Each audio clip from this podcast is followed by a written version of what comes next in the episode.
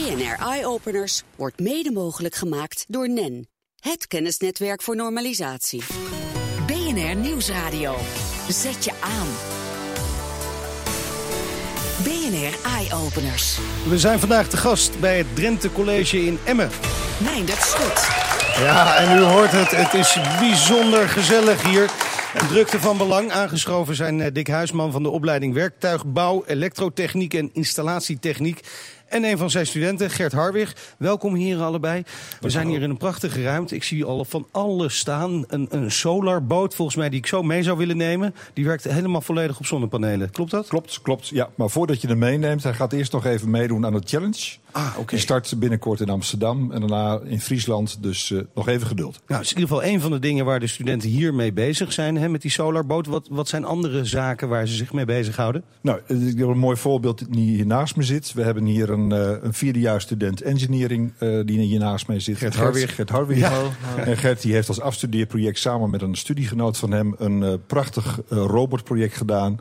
Maar daar kan hij ongetwijfeld straks zelf even over zeggen. Precies, maar we hebben de robotarm, de solarboot. Er zijn nog veel meer dingen. Ja, wij doen wat dat betreft veel projecten. Proberen zoveel mogelijk het onderwijs te koppelen aan datgene wat er ook op dit moment in de markt zich afspeelt. En zijn wat dat betreft ook heel erg op zoek naar verbinding met de bedrijven om projecten binnen te halen. Zie je nou ook dat de opleiding anders wordt? Hè? Want we zien dat er enorme ontwikkelingen zijn in de techniek.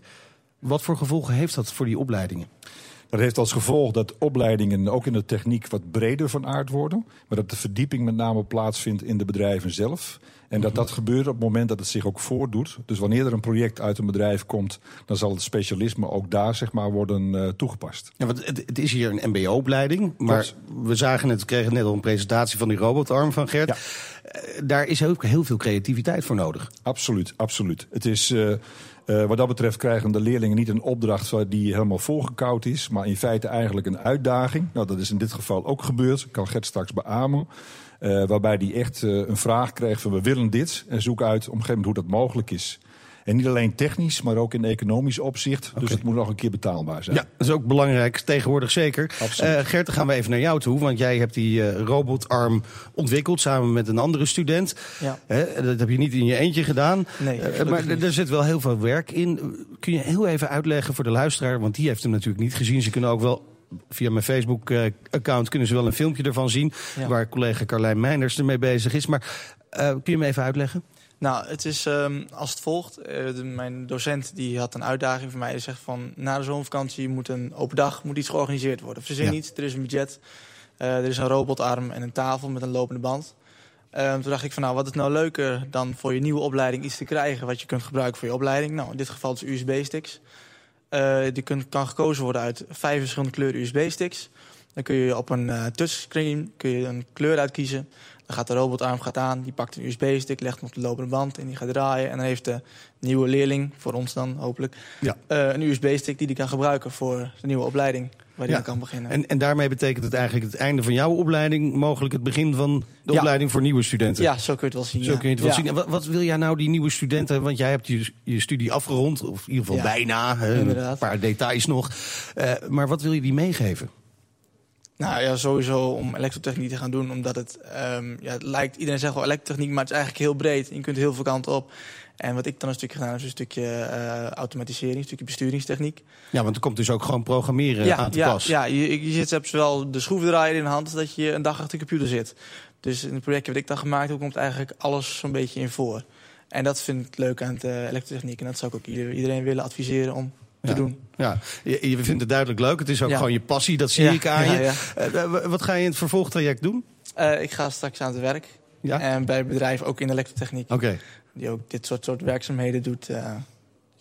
Ik hoop daar nog meer in te kunnen leren en mezelf nog beter in te kunnen ontwikkelen. Mooi. Dick, dit is eigenlijk wel het grote voorbeeld. Hè? Zo zou het moeten. Absoluut. Je hebt hem ook niet voor niets naar voren geschoven, denk ik. Nee, absoluut niet, inderdaad. Nee, dit is inderdaad een voorbeeld voor de rest van onze studenten. Grappig is, want ik sprak het met Gert en ik zei ook van, goed, hoe zit het nou op die arbeidsmarkt? Hij zei ook van, ze staan om ons te schreeuwen. Okay. Dat merken wij zelf ook uit het werkveld. Gert kiest ervoor om te gaan werken. We hebben ook veel studenten die doorstuderen. We hebben daarin ook een lijn met de buren, de Stende Hogeschool. Waar we veel studenten op een gegeven moment in een hbo-traject zitten. Maar dit zien we natuurlijk graag op deze manier. Ja, want veel mensen zullen toch denken, innovatie dat is iets voor universiteiten en misschien voor hbo-opleidingen. Ja. Ja, maar het gaat eigenlijk door de hele linie heen. Precies, door de hele cyclus heen. Dat proberen we ook. Dus vandaar ook de samenwerking met de hbo-scholen. Maar ook de samenwerking met andere opleidingen binnen onze techniek op verschillende niveaus. Want uiteindelijk krijgt iedereen daarmee te maken. Hartelijk dank, Dick Huisman en Gert Harwig voor je bijdrage. En heel veel succes bij je werk. Dank u wel. BNR Nieuwsradio. BNR Eye Openers. Ja, we zijn niet zo vaak te gast in Emmen met eye-openers. Helaas zou ik bijna zeggen als ik dit allemaal zo om mij heen zie. Maar we hebben evenwel heel goed in de omgeving rondgekeken. Vandaag een selectie van al het moois dat het noorden van Nederland te bieden heeft op het gebied van innovatie. En we beginnen bij Cumapol, gevestigd in Emmen zelf. En van Cumapol is aangeschoven Marco Brons. Welkom. Goedemiddag. Leuk dat je er bent. Jullie houden je bezig met polyester, maar niet zomaar, hè? Want vooral het recyclen van polyester. Ja, Cumapol staat ten eerste voor custom-made polyesters. Dus wat wij doen, wij zitten aan tafel met een klant om te inventariseren wat hij nodig heeft aan eigenschappen. Dat vertalen we naar de molecuulstructuren, zoals die hier ook aan tafel liggen. Ja, want je hebt een paar... Ja, die moleculen die zie ik hier voor me liggen. Heel erg uitvergroot natuurlijk. Ja, heel erg uitvergroot. Leuk, je kunt er een mooie ketting van maken. Maar ik zie ook een paar producten liggen. Ja, precies. Dat zijn dan producten die onze klanten maken. Wij produceren specifieke korrels. En onze klanten die bepalen dan van, wordt het van gerecycled materiaal of wordt het van nieuw materiaal? En in beide gevallen gaan wij het molecuul zo modificeren dat het voldoet aan de toepassing. Dus dan kan je denken aan tapijt. Ja, ik zie een stukje tapijt liggen inderdaad. Het huidige tapijt wat er nu over het algemeen op de grond ligt is van polyprop en latex en polyamide en allerlei soorten materialen. Dit tapijt is 100% polyester en is ook volledig te recyclen. Nou, het voelt ook gewoon nog lekker zacht aan ook. Ja. Geen punt. Nee, er is nog eentje die ik ook herken. Dat is een lampje. Een 3D-geprint lampje. Ja, want dit is nog niet echt een lamp. Deze kan ik nog niet ergens in. Deze kan nog niet aan, maar het is een voorbeeld van een andere manier van 3D-printen dan de standaard ABS en PLA. Daar zitten wat nadelen aan. Dat zijn wel afkortingen die je even moet uitleggen misschien. Dat zijn andere polymeren. Oké. Dit polyester is speciaal gemodificeerd om te kunnen 3D-printen. We kunnen daar tot 55% gerecycled materiaal in zetten. We zijn nu bezig met de ontwikkeling om naar technische toepassingen te gaan voor 3D-printen. Oké. Dus dan moet je denken aan tandwielen. Als ik aan dit lampje... Oké, dat zou een volgende stap zou dat kunnen zijn. Want is dat sterk genoeg, dat materiaal daarvoor? Dat materiaal is sterk genoeg. Als je dat weer verder modificeert, krijg je een hogere modulus, hogere sterkte, stevigheid, slijtvastheid. Dat soort zaken waar we aan werken en waar we het polyester kunnen modificeren. Oké, maar als ik dit lampje nou even neem, hè, want dat doen jullie natuurlijk niet alleen maar voor de lol dat jullie dit 3D printen. Nee, dit is meer... Nou, dit lampje is meer om te laten zien dat we het goed kunnen 3D printen. Oké, dit is niet iets waar jullie al met Philips Lightning mee bezig zijn. Nee, wij kunnen dit voor jullie maken bijvoorbeeld. Nee. We zijn wel met onder andere Philips bezig om te kijken van, zijn er onderdelen uit bijvoorbeeld stofzuigers of koffiezetapparaten die we kunnen vervangen vanuit nieuw materialen naar gerecyclede materialen. Okay. Ook daar moet je weer een modificatie op toepassen. Kun je daar een voorbeeld van geven? Dit is een onderdeel van de Senseo bijvoorbeeld. Het is gewoon een plaatje met een gat erin? Een plaatje met een gat erin, maar dat is onderdeel van de Senseo. Dit is misschien iets meer herkenbaar. Dat is een handvat van een scheerapparaat. Oh, oké. Ja. En dat soort onderdelen die worden nu van nieuw materiaal gemaakt. En het streven is om duurzamer te produceren. Ja, en jullie hebben daar processen voor ontwikkeld. Hoe ver zijn jullie daarmee nu? We zijn begonnen. In 2010 hebben we een fabriek overgenomen die vanuit olie polyester maakte. Daar zijn we de eerste stap hebben we daarin gemaakt om mechanisch te gaan recyclen. Dus een bepaalde stroom die uitkomt van de flessenmarkt, de statiegeldflessen, die worden gerecycled. En daar wordt chemisch gezien wat aan veranderd om te zorgen dat ze voldoen aan de eigenschappen. We zijn nu bezig om met een proces te ontwikkelen om te zorgen dat de materialen die niet geschikt zijn voor die mechanische recycling, om die chemisch te gaan recyclen. Dan bouwen we het af weer naar de monomeren, zoals die hier op tafel liggen. Die monomeren kan je veel beter zuiveren. Dan kan je de kleur uithalen en allerlei verontreinigingen uithalen. Dan kan je het weer opbouwen tot een polymer. Kom je dan uiteindelijk tot de grondstoffen waarmee je bent begonnen? Ja, dan kom je uiteindelijk tot de grondstoffen waarmee je bent begonnen. Maar er is dus wel chemische zuivering voor nodig. Is dat dan weer niet slecht voor het milieu? Nee, dat is met chemische recycling gebruik je een bouwsteen van het polymer. Okay. En die bouwsteen die kan je ook weer elke keer recyclen. Nou worden veel plastics tegenwoordig ook biologisch afbreekbaar gemaakt. Hè? Ja. Is dat een voordeel voor jullie of een nadeel? Dat is voor ons een nadeel. Onze filosofie is dat we als we een polymeer maken, als we een plastic maken, om dat zoveel mogelijk te gaan recyclen. Er zijn voor sommige toepassingen waar het inzamelsysteem niet in op orde is. Okay. Is het heel handig om afbreekbaar polyester te gebruiken. Afbreekbare polymeren. Maar onze filosofie is om zoveel mogelijk te recyclen. Want het is natuurlijk wel makkelijk als je het gewoon weg kunt gooien en het breekt vanzelf af. Hè? Alleen bioafbreekbaar materiaal, dat kan je wel in de berm gooien, maar dan blijft het wel gewoon liggen. En dan heb je wel gewoon last van. Hoe lang is dat? Dat kan dan nog zo 5 tot 10 jaar liggen. Ja, dat wil je dan gewoon niet hebben. Dan liever die cirkel maar rondmaken. Hoe ver zijn jullie met het rondmaken van die cirkel? We zijn bezig met de engineering van onze fabriek. En we hopen aan het eind van het jaar alle details ingevuld te hebben. Zodat we volgend jaar van start kunnen. Nou, we gaan er naar uitkijken. En dan spreken we elkaar ongetwijfeld nog een keertje. Dankjewel voor je komst naar deze studio in Emmen. Marco Brons van Cumapol. En zometeen slimme stroomvoorziening op de camping. En de EcoWatch zorgt dat iedereen deze zomer weer veilig kan gaan zwemmen. BNR Nieuwsradio. Zet je aan. BNR Eye Openers. En we komen live vanaf het Drenthe College in Emmen. En het drukte van belang op deze open dag van het Drenthe College. En we gaan het over water hebben. Afgelopen dagen, weken kon je af en toe in de straten zwemmen. Maar dat is natuurlijk niet de bedoeling. We zijn veel meer op zoek naar het mooie weer. Dat we lekker in de meertjes en de rivieren kunnen gaan zwemmen. Maar ja, als je dan lekker met het gezin en de koelboeks naar zo'n meertje rijdt, wil je natuurlijk wel weten dat het water veilig is. En we weten allemaal, blauwalg bijvoorbeeld, dat kan wel eens een probleem zijn. En daar komt dan de EcoWatch om de hoek kijken. Hans Wouters van Blue Lake Monitor, daar hebben we het dan over. Wat is dat precies? Dat instrument dat meet eigenlijk continu de kwaliteit van het water. Je hebt het hier voor je liggen? Ja, ik heb hier de handversie, zal ik maar zeggen. Dus de versie waar je het over hebt. De EcoWatch, dat is een apparaat wat op een paal staat in het water. En die meet continu op één plek de kwaliteit van het water. En dan meer specifiek in een aantal parameters, zoals een indicator voor de blauwalg en voor chlorofiel als maat voor de hoeveelheid alg en de drijflagen van de algen die daarin kunnen voorkomen. Nou heb ik altijd begrepen dat het water en in die meren ook in de gaten wordt gehouden via satellieten. Is dat niet goed genoeg? Dat is niet goed genoeg. Dat klopt. Gisteren kwam er bijvoorbeeld een satelliet over die wij waarvan we graag het beeldmateriaal hadden verzameld, waar het niet dat er bewolking was.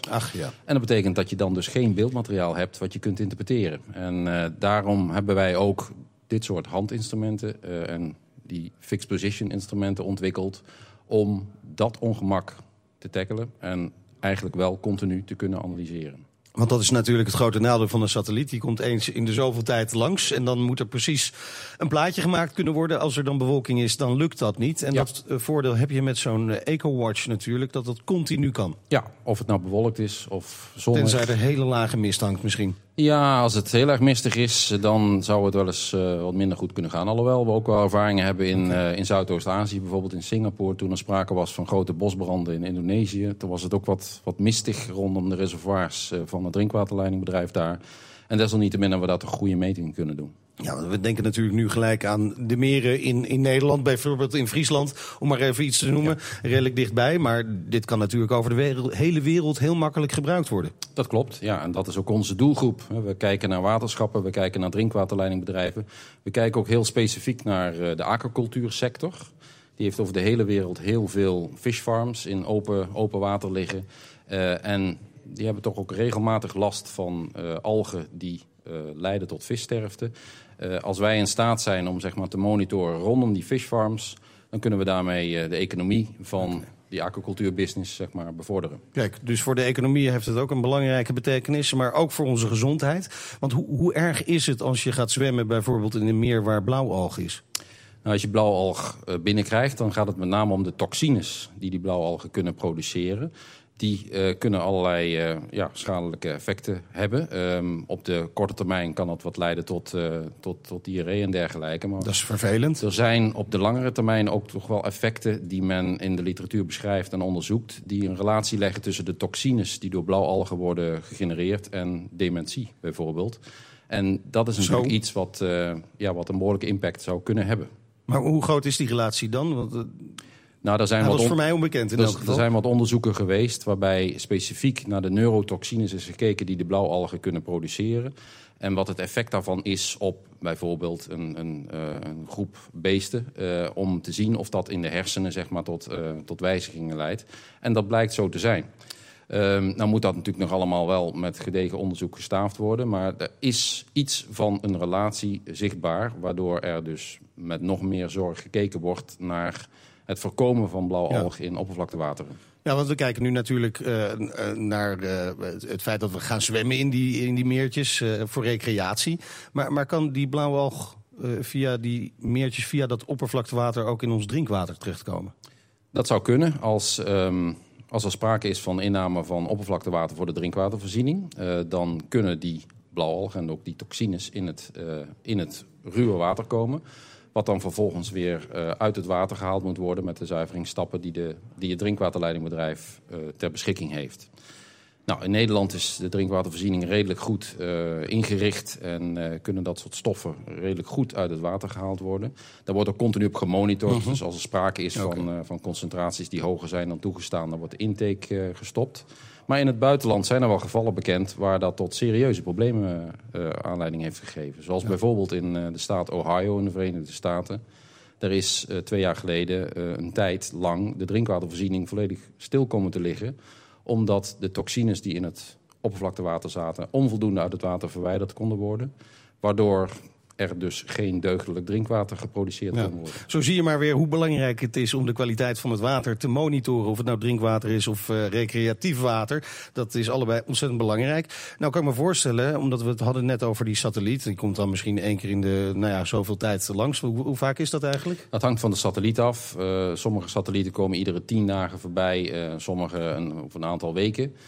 Maar dat betekent dat je dus altijd afhankelijk bent van de lokale omstandigheden. En je kunt dus moeilijker voorspellen daarmee ook, kan me zo voorstellen. Dit meet het eigenlijk continu. Ja. En zeker met die EcoWatch op een paal. Ja. Kun je dan ook gelijk waarschuwingen geven? Ik kan me zo voorstellen dat er gewoon een rood lampje aangaat op het moment dat het water niet goed is. Nou, dat is precies wat we voor ogen hebben. Een beetje een analogie met de Noordzeestranden, waarbij de blauwe vlag hijst als je goed kunt zwemmen. Zo hebben we in samenwerking met het waterschap Noorderzijlvest, waar die eerste paal van ons staat bij het Paterswoldse meer, de gedachte om daar nog eens een stoplicht bovenop te monteren, waarbij als het stoplicht op groen staat, iedereen daar lekker kan gaan zwemmen. En als het op rood staat, het wordt geadviseerd om dat niet te doen. Nou, dat is een mooie vorm van communicatie naar het publiek toe, waarbij je uiteindelijk de volksgezondheid ook voorop stelt. Een hele mooie innovatie. Hartelijk dank Hans Wouters van Blue Lake Monitor. Bedankt voor de komst. BNR Nieuwsradio.